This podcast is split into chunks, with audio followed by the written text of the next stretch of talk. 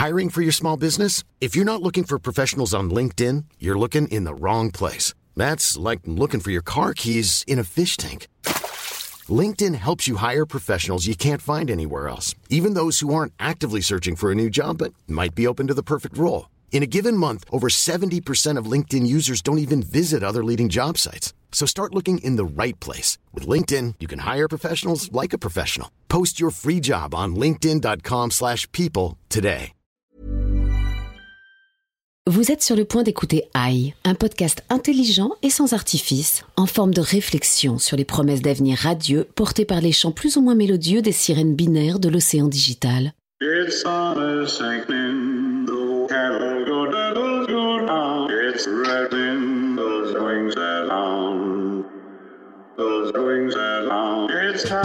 Bonjour, je suis Vincent Malone et si vous m'entendez, c'est que vous avez le bon goût d'écouter AI, un podcast qui s'écoute sans aucun mal, avec sur la mezzanine du poste général nos experts habituels, Olivier Vignot. Bonjour Vincent. Et Félix Barès. Bonjour. Journaliste en colère. Ainsi qu'un invité, Yves Puget, rédacteur en chef de LSA, magazine sur l'actu du commerce et de la consommation. Bonjour. LSA qui est l'acronyme de Libre service actualité, mais plus personne ne le dit. On dit LSA tout simplement. Merci. Le sujet du jour étant L'intelligence artificielle au service du retail. Retail est un mot anglais qui se traduit par vente au détail. Merci. Et puisqu'on va parler commerce, une petite pub. Aujourd'hui, vous pouvez changer votre vie grâce au NRF. Le NRF Retail Big Show and Expo vous propose de mettre l'intelligence artificielle au service de tous vos commerces, de booster vos ventes et fidéliser vos clients. Regarde, il y a ton nom sur l'étiquette Et c'est le modèle que j'ai commandé il y a 10 minutes. Allons, laisse le drone tranquille. Oui, avec des drones à chef de rayon et des entrepôts gérés par intelligence artificielle, les coups de cœur de vos clients sont immédiatement à disposition dans vos rayons. Et avec les caméras intelligentes, vous pouvez générer en un clin d'œil des promotions personnalisées. Regarde, le prix sur l'étiquette vient de baisser de 12%. Et j'ai une appli pour retirer l'antivol. Fini les passages en caisse et plus de temps pour profiter d'une expérience d'achat unique et pourquoi pas d'un bon repas qui tient compte de l'humeur de vos clients et de leur goût. Je vous propose un hamburger bien épicé qui met la patate. Ah super, c'est pile ce qu'il me faut, je viens de me faire larguer. Le NRF Retail Big Show and Expo, c'est l'intelligence artificielle au service des commerçants du futur. Voulez-vous en savoir plus? Alors Olivier, ce que nous venons d'entendre est-il crédible? Pas encore, Vincent. Là, il y a une accumulation de propositions dans cette pub qui me semble un peu exagérée. On y reviendra avec Yves. Néanmoins, quand même, ce qu'on voit au NRF, qui est effectivement le grand événement du retail mondial, c'est 16 000 retailers, c'est 40 000 participants. Donc, c'est vraiment un- un- une grand messe où on s'interroge sur ce que la technologie, notamment, peut apporter au retail de demain et aux magasins, dont on questionne beaucoup l'utilité. C'est un des grands thèmes, en fait, que je trouve très intéressant. Et oui, l'utilisation si ce n'est de l'IA, en tout cas de la data dans l'expérience physique des magasins, devient un sujet très important. C'est-à-dire comment la capacité qu'ont les commerçants à reconnaître les clients qui rentrent dans un magasin peut influencer l'expérience qu'ils vont y vivre. Il est question de burger, l'allusion dans la pub euh, me fait penser à une conférence que j'ai vue avec euh, un des représentants d'une chaîne qui s'appelle Cali Burger, qui est une, chaîne de burgers aux États-Unis, qui dit avoir mis en place dans certains magasins la reconnaissance faciale, comme on l'avait vu d'ailleurs déjà sur certaines chaînes en Chine, pour non seulement évidemment permettre aux gens de commander sur les bornes en n'ayant pas d'autre reconnaissance que leur visage, mais aussi pour connaître déjà leurs préférences, les éventuelles allergies euh, auxquelles ils sont sensibles, et voire même, demain, disent-ils, identifier l'humeur sur le visage des gens pour proposer, bah, je sais pas, une petite glace pour se remettre de bonne humeur si on sent que ça va pas trop, ou au contraire, euh, un truc pour leur donner la patate si ça va pas, quoi. Voilà. Donc, euh, c'est très prospectif, mais c'est des choses qui semblent arriver. Les choses les plus surprenantes, Olivier, que vous avez pu découvrir à ce salon Oh, bah, il y a plein de choses incroyables. là. La plus étonnante Alors, la plus étonnante quand même, faire l'expérience du Amazon Go, c'est-à-dire le magasin dans lequel on entre, où on peut tout prendre, on a l'impression de partir sans payer, il y a des caméras partout. Donc on se sent un peu dans la science-fiction. C'est très bizarre, mais en fait on se dit mais vraiment je le prends euh, et puis on passe, on sort comme ça. Donc ça c'est quand même très étonnant. C'est-à-dire que c'est une expérience euh, dont tout le monde a lu plein de choses, mais quand on le vit, et d'ailleurs il y a un côté très froid qui m'a vraiment frappé. Et puis à l'opposé, l'atelier beauté Chanel qui est euh, alors un lieu incroyable, une sorte de boudoir beauté Chanel dans lequel on pénètre comme ça en rentrant par un escalier un peu dérobé et on se retrouve dans ce lieu qui est euh, la salle de bain idéale de Gabrielle Chanel où tout est, on peut tout utiliser pareil. Donc là c'est pareil qu'Amazon, c'est-à-dire qu'en fait on peut tout prendre, mais sauf que là c'est juste pour se pomponner, se parfumer, euh, voilà, essayer plein de crèmes tout est à disposition. Et puis après, éventuellement, si on veut acheter, on peut, mais c'est pas du tout le sujet. Le sujet, c'est surtout l'expérience, avec une expérience incroyable sur le parfum que j'ai trouvé génial et qui est un essai à l'aveugle de tous les parfums Chanel, hommes, femmes confondus. Aucune, euh, voilà, on les distingue pas. On essaye tout. Et pour savoir le parfum avec lequel on a le plus de connexion personnelle, ça, c'est un nouveau retail. Je trouve ça très intéressant. Donc, c'est deux choses très opposées. D'un côté, une expérience très humaine, voilà, dans une salle de bain incroyable. Et puis de l'autre côté, le côté très froid d'Amazon.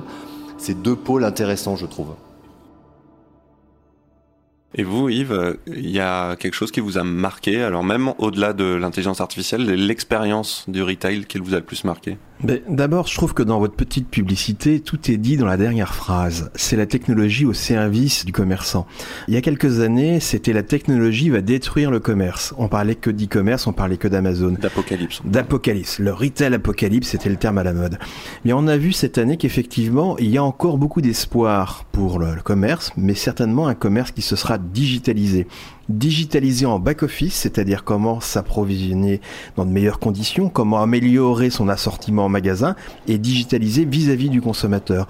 Donc on est certainement une année où c'était beaucoup plus pragmatique qu'extrêmement innovant. Bien sûr, on a vu des gadgets, mais on a vu aussi beaucoup de solutions pour aider le commerçant à faire son métier de tous les jours et le faire le mieux possible. Est-ce qu'on peut faire le tri justement rapidement entre ce qui est plutôt gadget et ce qui est vraiment efficace pour vous au quotidien Alors, dans le gadget, faut se méfier parce qu'il y a le gadget d'aujourd'hui qui deviendra peut-être sérieux un jour. Prenons un exemple, les robots.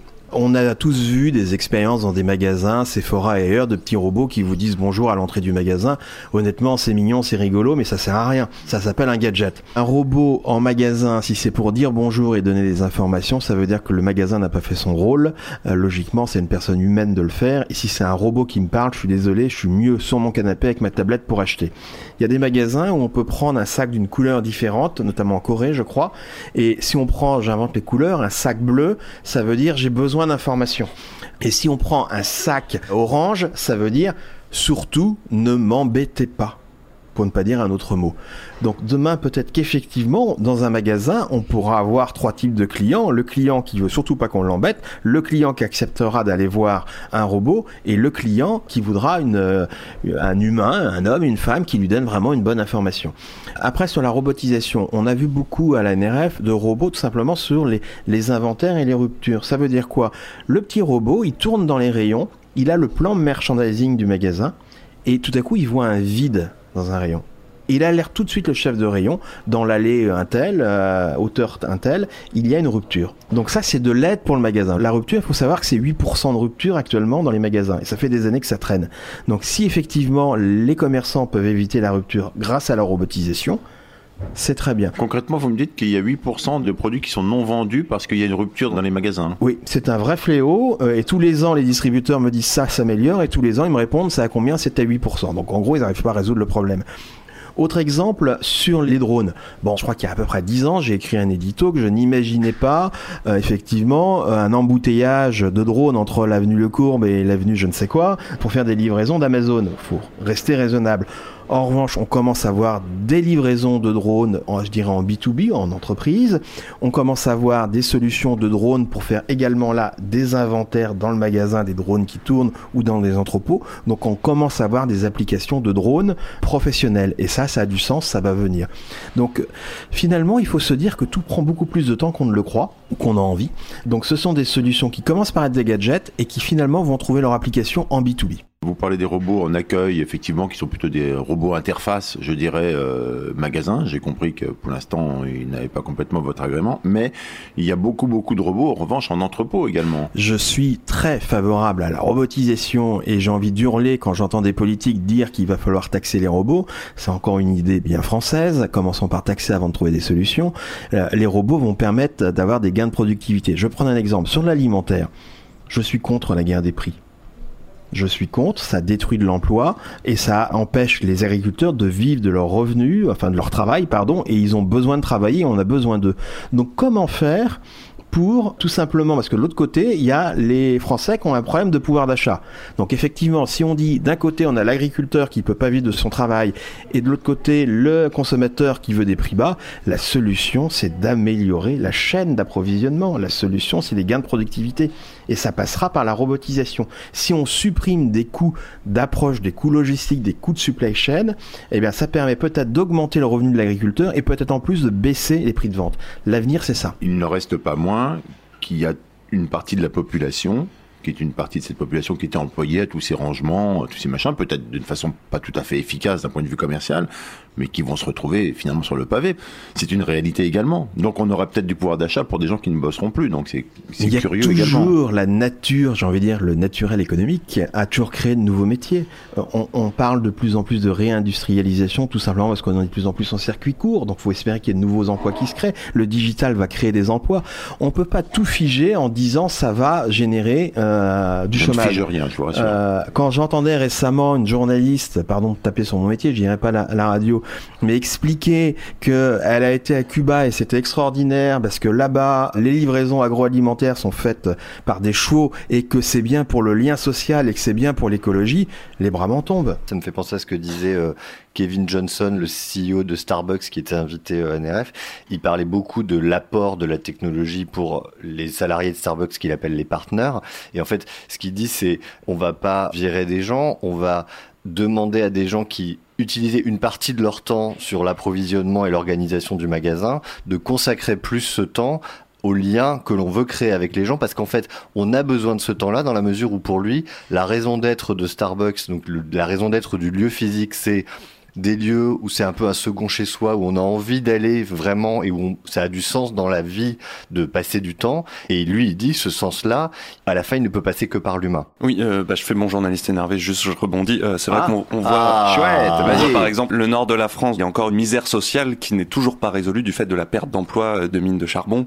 L'économie ne fait rien naturellement, c'est des choix politiques, des décisions à aménager, mais on voit bien que quand on ne fait rien, justement, il y a des vrais euh, sinistres économiques qui s'installent liés à la destruction de modes de production et des emplois qui sont effectivement perdus. Mais c'est pas ça qui m'intéresse là pour les drones justement en entrepôt. J'ai vu qu'une des grosses problématiques c'était aussi la place qu'on pouvait gagner, que des robots ou des drones prenaient moins de place aussi qu'un déplacement de plus grosses machines ou d'êtres humains, et que notamment dans l'idée de livrer vite une commande, on pouvait euh, avoir des entrepôts plus petits dans les villes, alors qu'on avait jusqu'à maintenant justement de souci d'avoir des gros espaces qui étaient loin de nous, et donc de se rapprocher du client. Donc peut-être du gain en truc carbone également, puisque oui, voilà. Est-ce que c'est quelque chose aussi qui est, euh, qui est un souci de pouvoir être au plus près du client? Oui, de toute façon, comme le client, c'est la grande différence en, en- on va dire, en 30 ans. Il y a, historiquement, la grande distribution, c'est quoi? C'est j'implante mon magasin en périphérie et euh, je mets tout en place, toute mon armada marketing pour faire venir le client. Donc ça, ça a fonctionné pendant plusieurs décennies. Aujourd'hui, c'est l'inverse qui se produit. C'est vous, en tant que consommateur, vous avez envie de consommer. Mais vous n'avez plus envie d'attendre. Vous voulez tout de suite acheter. Donc il faut être présent en périphérie, en centre-ville. C'est pour ça, par exemple, qu'IKEA, qui n'était qu'en périphérie, vient en centre-ville. Il faut être présent à l'arrêt de bus. Donc à l'arrêt de bus, c'est quoi? Ben, C'est le smartphone. Il faut être présent chez vous avec la tablette.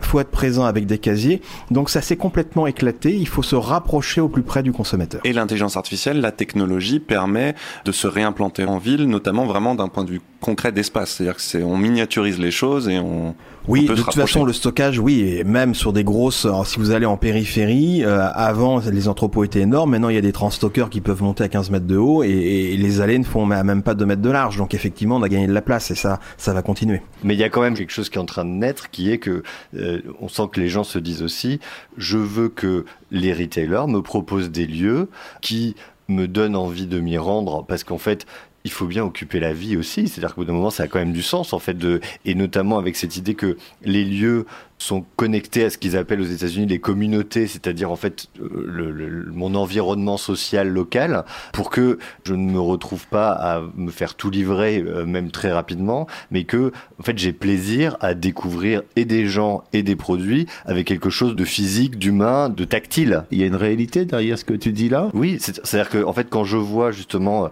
je suis allé voir beaucoup de retailers food comme Wegmans à Brooklyn ou comme Whole Food. T'as pris du poids d'ailleurs. Ah bah oui, bah forcément c'était irrésistible. Les cookies qui viennent d'être cuits comme ça dans le magasin, c'est pas possible de pas craquer.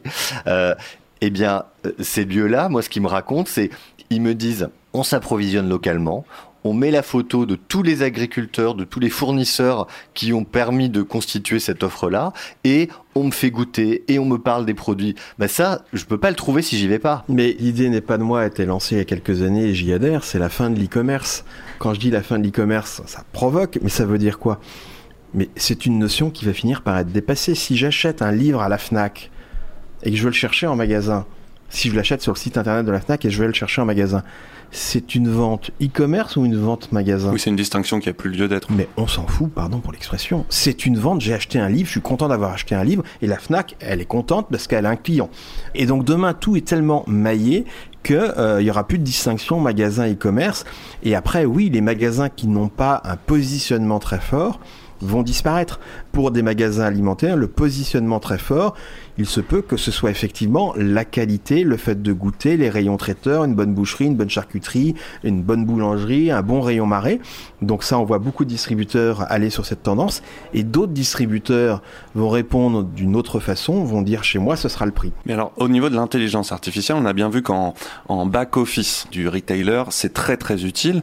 Mais alors, pour le coup, en ce qui concerne le client et l'expérience du client, on a parlé d'Amazon Go au tout début. Je crois que l'expérience est quand même assez, pas négative, mais perturbante. Est-ce qu'il y a des choses vraiment où il y a un vrai intérêt, des choses qui existent? J'ai vu qu'on pouvait, par exemple, essayer virtuellement euh, des chaussures ou des chaussettes. Enfin, ce truc d'arriver dans un endroit et de pouvoir avoir une reconnaissance faciale de notre humeur qui nous dit, voilà, on va vous servir telle ou telle chose. Est-ce qu'il y a des choses vraiment qui vont être utiles ou est-ce que c'est que de l'ordre du gadget et c'est déjà dépassé? Alors, moi, je pense que ce qui est utile, c'est la capacité qu'auront demain de plus en plus de retailers à utiliser intelligemment les données qu'ils ont sur les clients pour améliorer l'expérience qu'ils proposent. Donc ça, c'est pas gadget. En fait, on revient quand même à, à l'essence du commerce qui est je sais qui sont mes clients et je m'adapte le mieux possible à ce qu'ils sont. Et je ne vais pas proposer la même chose à l'un ou à l'autre parce qu'il y a, voilà, au départ c'est humain, mais simplement le sujet c'est ce qui s'appelle personalization at scale. Donc comment est-ce que à grande échelle je suis capable d'utiliser les données?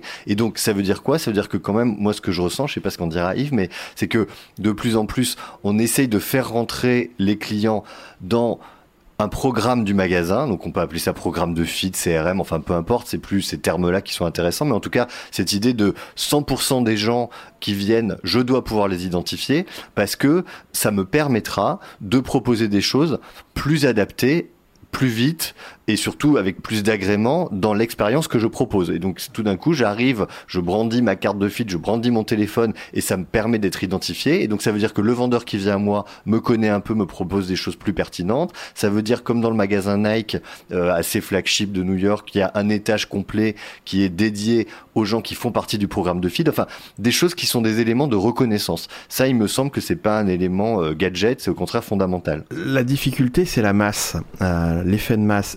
Moi, je passe mes vacances à Préfaille, en Loire-Atlantique. Eh bien, euh, l'ancien boucher, euh, il faisait du marketing one-to-one depuis tout le temps. Mais il était déjà en plus cross-canal, parce qu'il avait sa boutique, il avait un téléphone, figurez-vous, déjà dans les années 70. Et en plus, il avait une camionnette pour aller sur le marché. Donc, il était totalement multicanal. Mais faire ça quand on a juste une boucherie après faille, c'est à peu près simple. Mais il le faisait bien. Mais la difficulté pour les hypermarchés, c'est le nombre de références et le nombre de clients. Donc la difficulté, c'est la masse. Et en plus, en France, on n'aime pas ça, le, one-to-one. On est français. L'exemple qui se dit souvent, c'est le téléachat aux États-Unis a très bien marché. Pourquoi? Parce que lorsque vous dites à un Américain ou une Américaine, tel textile est acheté par tant de personnes, ben les Américains se précipitent pour l'acheter. Vous faites la même chose en France. Regardez, ça monte, ça monte dans les ventes. Et ben, ça montera de moins en moins parce que tout le monde va dire en France, tout le monde va l'avoir. On a deux réflexes différents. Hors antenne, avant l'émission, euh, notre invité euh, nous parlait de La Paris 2. révélation de Félix. de Parly 2 et de voilà de ce qui serait possible de faire si on n'avait pas le RGPD. Parce que l'intelligence artificielle pourrait être d'utilité pour l'aménagement d'un magasin. Mais euh, par, enfin, on citait Parly 2 parce que j'y étais récemment, mais pour tous les centres, c'est pas Parly 2 en particulier. Oui, on peut tout imaginer. Aujourd'hui, il y a des outils euh, technologiques qui sont interdits en France et dans certains cas, euh, je trouve ça très bien que ce soit interdit. On peut tout reconnaître en reconnaissance faciale, c'est-à-dire, on pourrait dire euh, tout à coup, il y a une surreprésentation d'hommes et de femmes qui rentrent dans le magasin, ou il y a une surreprésentation de roux, de blonds, de bruns, ou une surreprésentation d'enfants. Euh, ça, c'est la reconnaissance faciale de personnes qui rentrent euh, dans, dans le centre commercial. En fait, c'est anonyme, c'est juste. Ah, c'est anonyme. Voilà. Et d'aménager les rayonnages en fonction. Attention, les roues débarquent. Voilà. Ah oui. Mais ça peut aller plus loin grâce, on va dire, à des réseaux sociaux. Vous donnez des informations gratuitement à tous les réseaux sociaux. Vous avez un chien. Eh bien, on peut imaginer qu'un centre commercial, avec un partenariat avec ce réseau social, pourrait dire attention, sur le parking entre tout à coup une surreprésentation de gens qui ont des chiens chez eux. Et dans ces cas-là, ça veut dire quoi? Sortez Ben, les croquettes. Sortez les croquettes, allez voir s'il n'y a pas des ruptures. Et pourquoi ce serait mauvais? Pour le client et pour... euh, De dire tout à coup il y a une surreprésentation de maîtres de chiens euh, ou de chats, euh, non c'est pas dangereux, mais faut pas, euh, je pense euh, l'exemple typique c'est de dire surreprésentation de gens de, on va dire de couleurs qui rentrent dans le magasin. Là il faut pas aller là, donc il faut que la CNIL surveille ça, mais on sait que technologiquement c'est possible. Après on voit beaucoup de choses en vidéo et en reconnaissance faciale en Chine, mais oui, mais est-ce que c'est le modèle? Ceux qui adorent le digital vont dire c'est fabuleux, mais je rappelle juste qu'en Chine vous avez une sociale. Est-ce que j'ai envie qu'en France on ait une note sociale pour tous les citoyens? Non. Très bien, donc on fait une émission sur le NRF, sur le salon NRF, où Olivier tu étais. Et quelle est la conférence qui t'a le plus intéressé? Toi Alors moi j'ai trouvé que le patron de Starbucks était vraiment euh, intéressant parce qu'il posait le sujet de l'utilisation de la technologie et en même temps du rôle euh, social d'une entreprise comme Starbucks, même dans l'implantation euh, locale et dans la, la capacité à faire vivre des communautés, donc même à embaucher des gens euh, en fonction de leur profil pour que justement ça fasse vivre euh, bah, des- un tissu social. Donc je trouve qu'il était euh, vraiment intéressant et intelligent dans la manière de dire que la technologie n'était qu'au service de l'humain. Voilà, j'ai trouvé c'était intéressant. Je peux poser la même question à Yves du coup. Alors moi j'aurais le regard du journaliste qui va pas être le même regard, c'est-à-dire que quand on les écoute, c'est passionnant, ils nous, c'est à l'américaine, c'est un show, mais une fois qu'on prend des notes, on se dit, ben ils ont strictement rien dit, parce que tout ça c'est bien emballé, mais c'est un discours euh, officiel avec souvent beaucoup de poncifs, mais des punchlines. Au niveau de la France, au niveau de cette technologie, est-ce qu'on est loin, en retard, en avance? Est-ce qu'on est plutôt bon? Alors, ce qui choque euh, en France par rapport à New York au-delà des technologies, c'est d'abord le retard qu'on prend en France dans l'investissement en magasin. Si on prend Walmart, le numéro 1 mondial, plus de 400 milliards de dollars de chiffre d'affaires, on disait qu'il a été écrasé par Amazon. Il a rebondi ces dernières années. Pourquoi? Parce qu'il a fortement investi sur Internet, très fortement, ce qui est une bonne chose. Mais un tiers de son investissement, c'est dans la rénovation de son parc. Donc, premier constat, je pense sincèrement que les distributeurs français n'ont pas assez investi dans l'outil de travail, et pour eux, l'outil de travail, c'est le magasin. Dans les années 90, ils ont beaucoup investi à l'international et ils ont oublié leur marché. Ce qui est quand même un peu dommage. Après, en termes de technologie, on pourrait dire que euh, non, parce que finalement les outils sont extrêmement connus maintenant, ce sont les mêmes fournisseurs. Mais peut-être que chez les Américains, l'informatique, la digitalisation est prise plus à un niveau supérieur. Les directions générales sont plus impliquées et ils se donnent plus de temps. En France, il faut savoir que les marges sont plus faibles pour la distribution qu'aux États-Unis. Donc en France, les distributeurs ont ce vilain défaut d'investir. Six mois après, ils se disent, il faut de la rentabilité et mon cours de bourse et ma, ma rentabilité.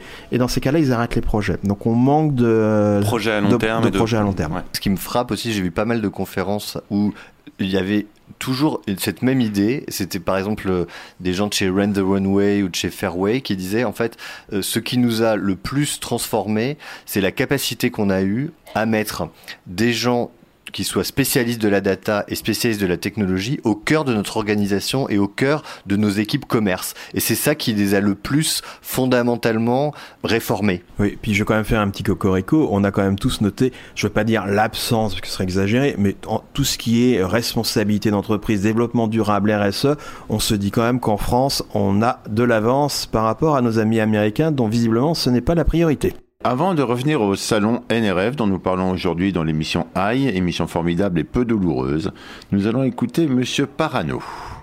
Oui, bah moi, il y a une question que je me pose par rapport euh, à tout ce qui a été dit sur le salon euh, de NRF.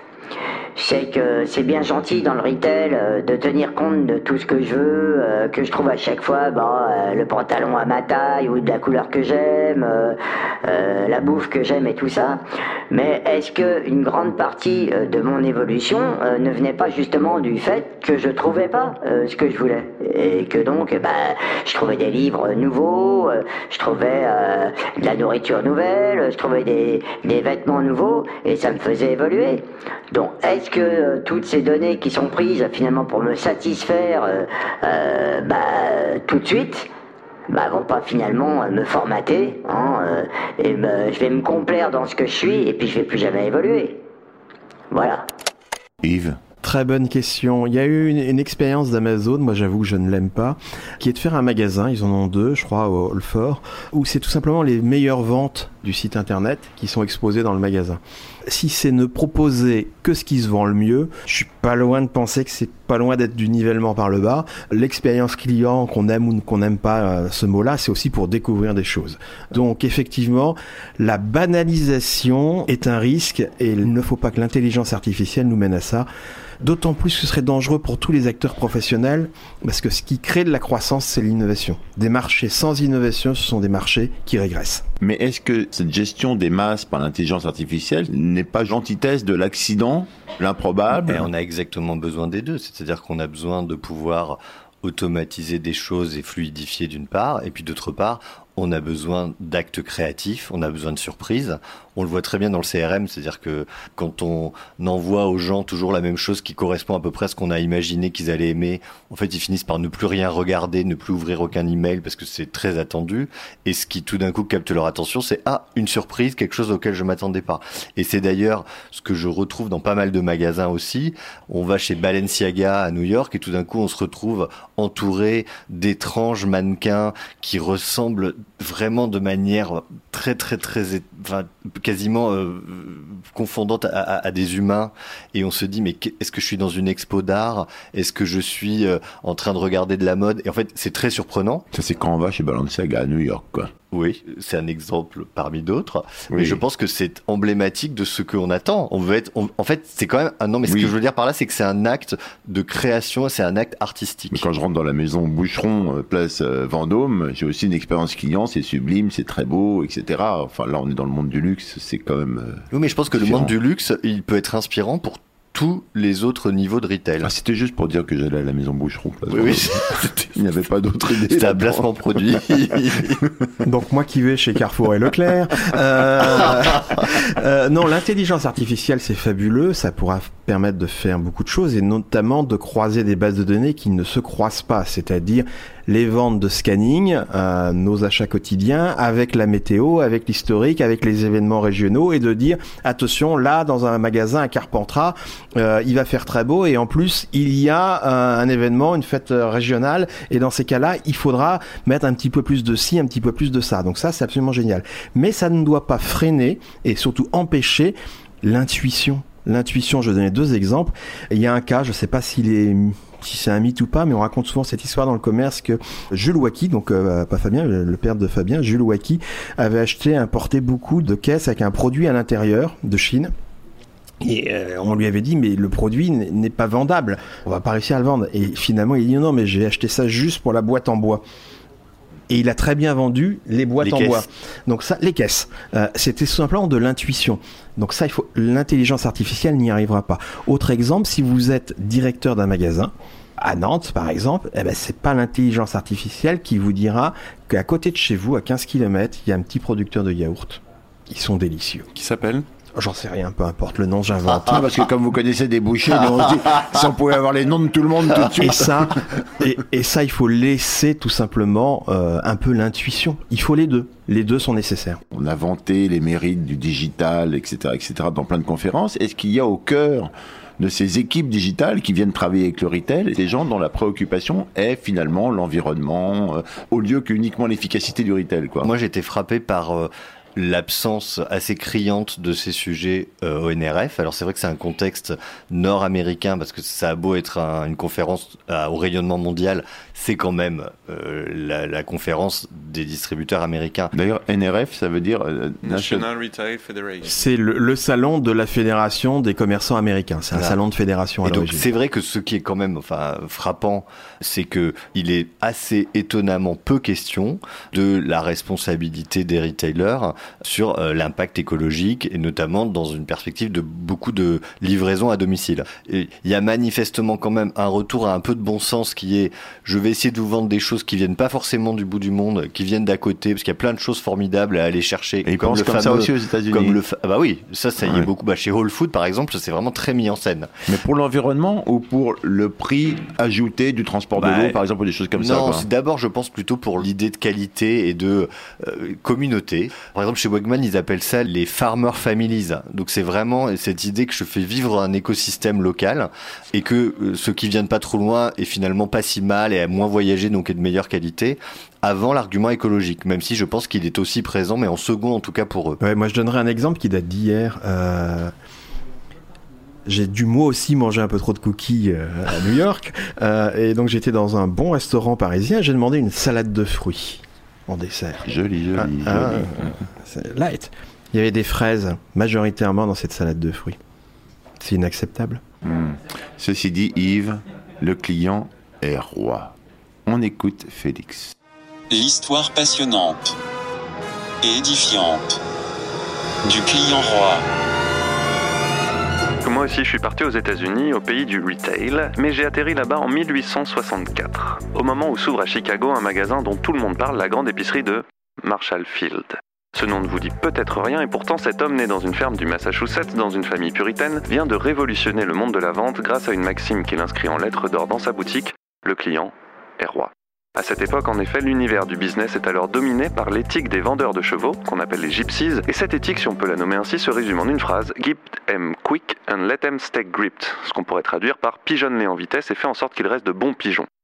En 1860, le pionnier Marshall Field s'intéresse aux droits des clients. Ne mérite-t-il pas le respect dû à toute personne morale? Une histoire lui donne raison. Un jour, une de ses clientes décide d'offrir une assiette finement décorée qu'elle demande au magasin de Marshall de livrer à son ami. L'ami en question reçoit bientôt 12 assiettes, alors que la cliente n'en a commandé qu'une. Cette même cliente s'aperçoit de cette erreur et prévient Marshall. Mais que faire? Lui demander 132 dollars manquants pour s'acquitter de sa dette ou retirer les 11 assiettes à son ami qui vient de recevoir un cadeau? Pas facile. Marshall décide que ni l'une ni l'autre n'auront à subir son erreur et il passe en perte les 132 dollars. Quelques mois plus tard, en faisant ses comptes, il découvre que cette même cliente a depuis dépensé plus de 2000 dollars dans sa boutique. Voilà que ces considérations philanthropiques fleurissent avec de concrets bénéfices matériels. C'est la formule du futur, le retail devient le pays du client roi. Se développent donc partout des pratiques qui sont devenues des habitudes, service client, toilette en boutique, espace pour les enfants, livraison gratuite, service après-vente, accueil personnalisé. Le magasin qui donne le plus à ses clients aura le plus de clients. Aujourd'hui, cette expérience client, on l'a vu, elle est au cœur du réacteur commercial et l'intelligence artificielle doit même pouvoir prédire les attentes des acheteurs et personnaliser le service qu'on leur offre. Mais les descendants de Marshall Field semblent avoir oublié deux règles qu'il avait également soulignées, une pour le vendeur, l'autre pour le client. Pour le vendeur, ne proposer que des produits dont la valeur dure sur le long terme. Et pour l'acheteur, n'acheter que ce dont on a besoin. Cette éthique oubliée, cette éthique qui se porte sur ce que le client va avoir et pas sur ce qu'il va être, n'est-elle pas finalement le nouveau futur du retail?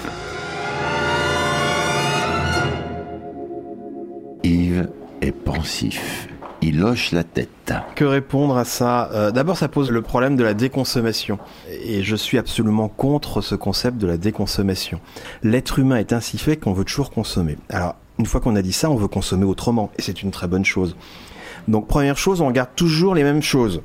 Donc, tous ceux qui vont parler de déconsommation alimentaire vont comparer juste les ventes d'hypermarchés et de supermarchés sans regarder que les panels ne parlent donc que de ces hyper, mais ne voient pas que le consommateur achète plus dans les réseaux bio, achète plus sur le marché ou dans les enseignes spécialisées. Donc on regarde pas la même chose. Après, une fois qu'on a dit qu'on va effectivement euh, manger moins, est-ce qu'on va regarder la déconsommation en volume ou en valeur?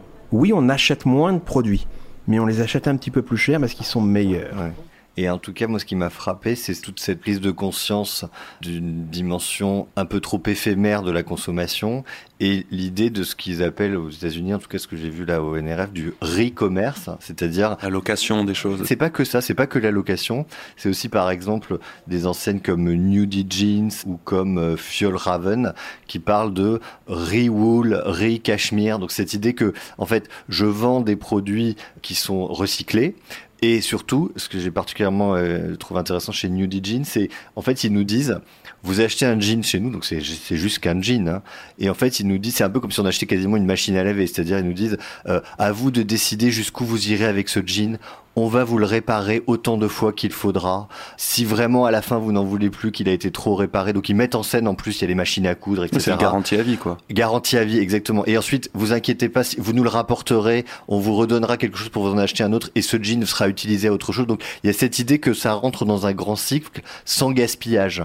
Et même chose chez Lush, donc c'est une boutique de euh, cosmétiques. Au moment de faire faire des paquets cadeaux, ils disent non non, on va pas faire des paquets cadeaux avec euh, des choses jetables on propose pour 5 dollars, 5 petits dollars, de faire le paquet cadeau dans un tissu recyclé qui lui-même en fait est un petit foulard. Et donc ils disent bah, en fait vous allez faire deux cadeaux en un, vous emballez votre produit dans quelque chose qui n'est pas jetable et qui fera plaisir à la personne parce que vous allez choisir en plus un foulard. Ils sont vraiment super malins mais le discours qui est ce discours de je ne jette pas et tout est dans un grand cycle de transformation, pour moi ça va bien avec cette idée de finalement de durabilité. Comment s'appelle cette nouvelle euh, lubie Le re-commerce. Le produit ne va pas à la poubelle, quoi. Le comportement est ultra valorisant aujourd'hui. Et où entre l'intelligence artificielle dans le e-commerce ben, Le troc a toujours existé, la friperie a toujours existé. Ce qui a totalement bouleversé le, marché, c'est Internet, c'est l'e-commerce. Donc l'intelligence artificielle, ça peut aussi aider tout simplement dans l'organisation de la logistique, dans la supply chain. La friperie a été modernisée par Internet. La seconde main, les bonnes affaires, il faut voir l'énorme succès de vente privée. Félix parlait des prix à la tête du client tout à l'heure. Est-ce que ça existe des promos instantanés déjà euh, gérés par le... La reconnaissance faciale ou... C'est euh, pas Amazon Go, mais ce que j'avais vu chez Amazon, c'était que dans la boutique, il disait que en fait pour connaître le prix du produit, il fallait passer par son appli Prime et que le prix pouvait dépendre de son statut de client. Je sais pas si tu avais vu ça. Euh. Bah, c'est comme à la Fnac qui a marqué le prix sans carte client et le prix avec une carte membre. on n'est pas encore dans le film Minority Report quand ils rentrent dans le magasin, mais les promos vont devenir de plus en plus interactifs par les écrans digitaux, par les, étiquettes électroniques de gondole qui sont fortement implantées en magasin et par le smartphone. C'est-à-dire qu'effectivement, euh, de plus en plus, on aura des bons de réduction par les smartphones. Après, ce sera au sens propre, pas à la tête du client. Mais quand même, enfin, le, finalement, au fond, si je suis en magasin et que j'utilise mes bons de réduction personnalisés au fur et à mesure de mon parcours, on n'est pas si loin de ça. On pourrait même imaginer qu'il se passe comme le truc avec les billets d'avion, où plus on consulte, en fait, plus on sait que le prix monte. Et euh, on peut imaginer qu'il y a une personne qui va aller revenir sur un produit plusieurs fois, en fait, le mec va monter le prix parce qu'il sait qu'il va l'acheter. Ce qui est le plus tendance, c'est l'abonnement. C'est on vous propose des prix bas un petit peu toute l'année, mais vous payez un abonnement. Alors, euh, finalement, Amazon Prime, c'est ça. Est-ce que les prix sont bas, ça c'est un autre sujet. Mais Amazon Prime, c'est ça. Vous payez quelques euros chaque mois parce que vous êtes sûr d'avoir l'assortiment Amazon, les affaires Amazon, etc. Vous avez Costco aussi, c'est un principe d'un abonnement. Et vous avez maintenant quelques distributeurs classiques qui, sur leur euh, carte de fidélité, essayent ça, c'était un abonnement et j'ai un engagement de 10% de réduction par an. Et juste, et c'est le, hasard des chiffres ou pas le hasard des chiffres, c'est à vous de voir, mais la rentabilité nette de Costco, c'est l'équivalent du nombre de porteurs multiplié par le prix de la carte. C'est-à-dire que la rentabilité de Costco, qui est quand même le deuxième distributeur mondial, c'est tout simplement le prix de la carte de feed. Ils peuvent vendre tous leurs produits sans gagner un dollar. La rentabilité se fait ailleurs. Est-ce que dans ces expériences magasins, on transporte notre identité et tout notre système dans nos portables aujourd'hui ou est-ce que de ce que vous avez vu au NRF, euh, ça se déporte ailleurs, dans un espèce de cloud plus divers Oui, évidemment, le portable est au cœur, mais de plus en plus, ce dont on se rend compte, et il en était beaucoup question au NRF, c'est l'Internet des objets comme un élément central du retail. Des objets intelligents qui communiquent avec le client in situ et qui donc, sont tout simplement en identifiant le client, récupèrent des données sans qu'on ait besoin de son propre téléphone mobile pour que ces données soient intégrées. Ça va prendre du temps, c'est un exemple qu'on cite au moins depuis 20 ans, ça finira par arriver un jour, mais on peut imaginer qu'un jour ou l'autre, votre réfrigérateur euh, tiendra le stock en temps réel. Ça veut dire quoi? Il vous dira, euh, bah, Yves, là, tu viens d'ouvrir la, la porte, fais attention, il y a deux yaourts. De ce Euh, producteur de Loire-Atlantique. de ce producteur de Loire-Atlantique, mais surtout, euh, il faut les manger euh, aujourd'hui ou demain parce que la, la date limite va être Moi, je dépassée. pensais par exemple au miroir intelligent dans une cabine d'essayage, qui peut suggérer d'autres produits qui pourraient bien aller avec ce que je suis en train d'essayer, et voire même me les faire livrer directement dans la cabine alors que je suis en train de vivre l'expérience. Ou pareil, un, un miroir même dans un retailer beauté qui me suggère d'autres produits pour compléter mon look. Et après, sur le textile intelligent, il y a deux manières de voir les choses. Moi, il y a ce que j'appelle le gadget. Il y a ceux qui vont vous dire c'est euh, une parka euh, intelligente parce qu'il y a une connexion Internet, on peut mettre son portable, etc. Mais le vrai textile intelligent, c'est sur la matière. C'est effectivement une matière qui s'adapte à la température, qui change ses qualités. C'est les Et- costumes des super-héros. euh, voilà. Et, et là, euh, là, ça arrive. Vous êtes barrés tous les deux là. Bah non, Mais c'est- ça les costumes des super-héros, c'est des vêtements intelligents. Ok, on va conclure cette émission merveilleuse sur le NRF. Peut-être avec Olivier d'abord, qui va nous dire comment il voit l'avenir du retail. Moi, je, je suis convaincu que toutes les marques de retail qui seront capables de proposer un style de vie, en fait, dans lequel j'ai envie de me projeter, c'est ça qui va le plus compter. C'est-à-dire, c'est ça qui va me donner envie d'aller dans les lieux parce que je vais m'identifier à ce style de vie, je vais m'identifier à la communauté que ce style de vie représente. En tout cas, je vais me, ça va porter des valeurs, ça va porter une envie d'y aller qui sera l'élément le plus fort. Et ensuite, bah, évidemment, tous les autres points de contact, euh, digitaux et tout ça vont suivre. Mais pour moi, l'élément fondamental, c'est ça, c'est à quel style de vie j'adhère. Et ensuite, tout le reste suit. Yves? Je retiens que les retailers qui ne bougent pas vont disparaître. Je retiens que les retailers, les commerçants qui n'ont pas de point de différenciation seront noyés dans la masse et vont également disparaître. Et j'en retiens troisième point qu'il y a vraiment de la place encore pour le magasin, un magasin connecté, magasin plus réactif. Et c'est ça que ça nous a démontré à, à la NRF. Bah merci Félix, merci Olivier, merci Yves. Voulez-vous en savoir plus?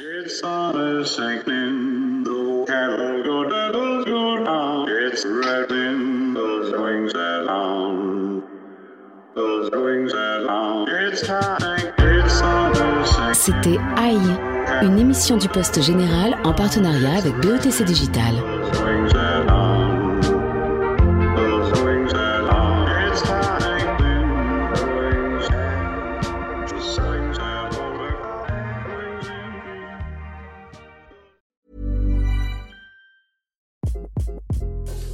This is Craig Robinson from Ways to Win, and support for this podcast comes from Invesco QQQ, the official ETF of the NCAA. Invesco QQQ is proud to sponsor this episode, and even prouder to provide access to innovation for the last 25 years. Basketball has had innovations over the years too. We're seeing the game played in new ways every day. Learn more at Invesco.com slash QQQ. Let's rethink possibility. Invesco Distributors, Inc.